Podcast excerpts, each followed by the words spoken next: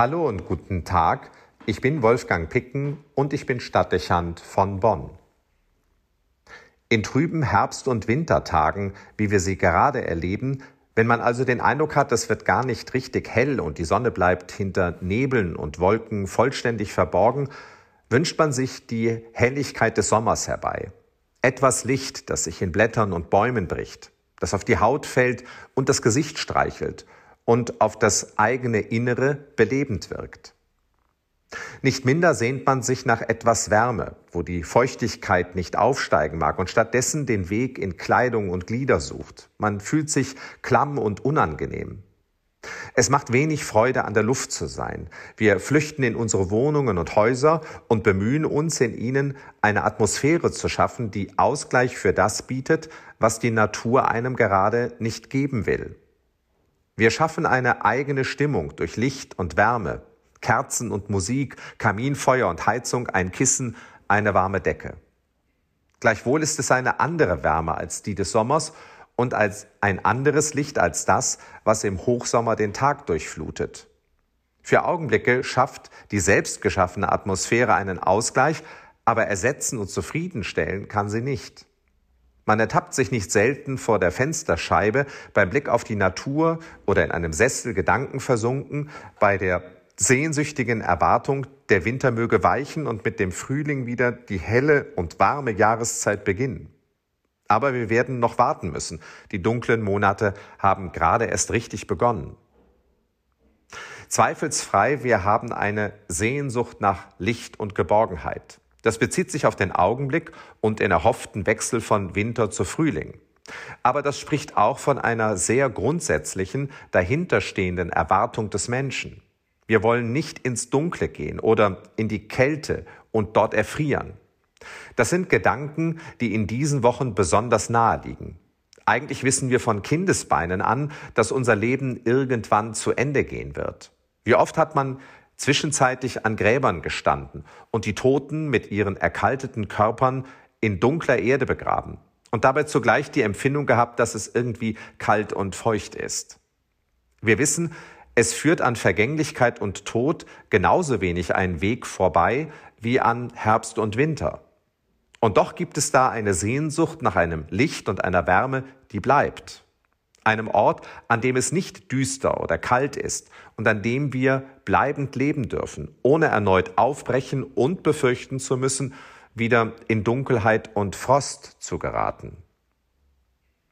Gestern ging ich mit diesen Gedanken in die Münsterbasilika hier in Bonn und mein Blick fiel zuerst auf ein Gemälde von Heinz Mack, das sich dort während der Ausstellung Licht und Transparenz befindet.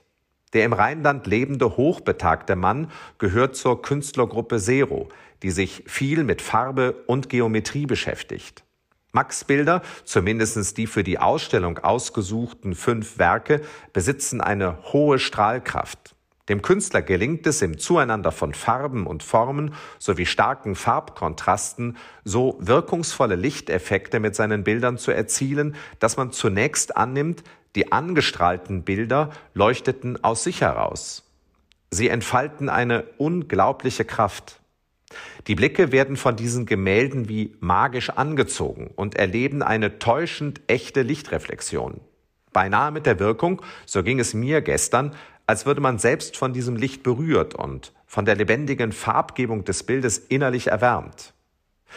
Ich kam mir einen Augenblick lang vor, als stünde ich in der Frühlingssonne mitten in einer bunten, aufblühenden Natur. Und das an einem absolut grauen und feuchtkalten Wintertag. Ein Phänomen.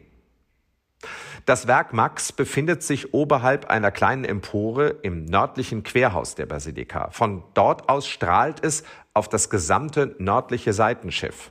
Man kann sich dem kaum entziehen, sobald beim Hereintritten sich der eigene Blick gegen Osten richtet. Neben der starken Farbgebung, den kraftvollen Rottönen und den strahlenden Variationen von Gelb zeigt das Bild in verschiedener Weise immer wieder Dreiecke. Dominant ein rotes Dreieck, das vom oberen Bildrand spitz in die Bildmitte ragt. Ich fragte mich, in welcher Verbindung diese geometrische Form und das Farbenspiel zueinander stehen könnten. Eine Erklärung des Künstlers dazu gibt es nicht.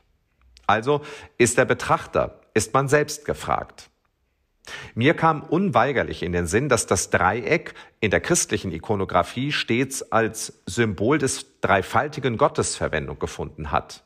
Immer wieder wurde und wird es so angewendet.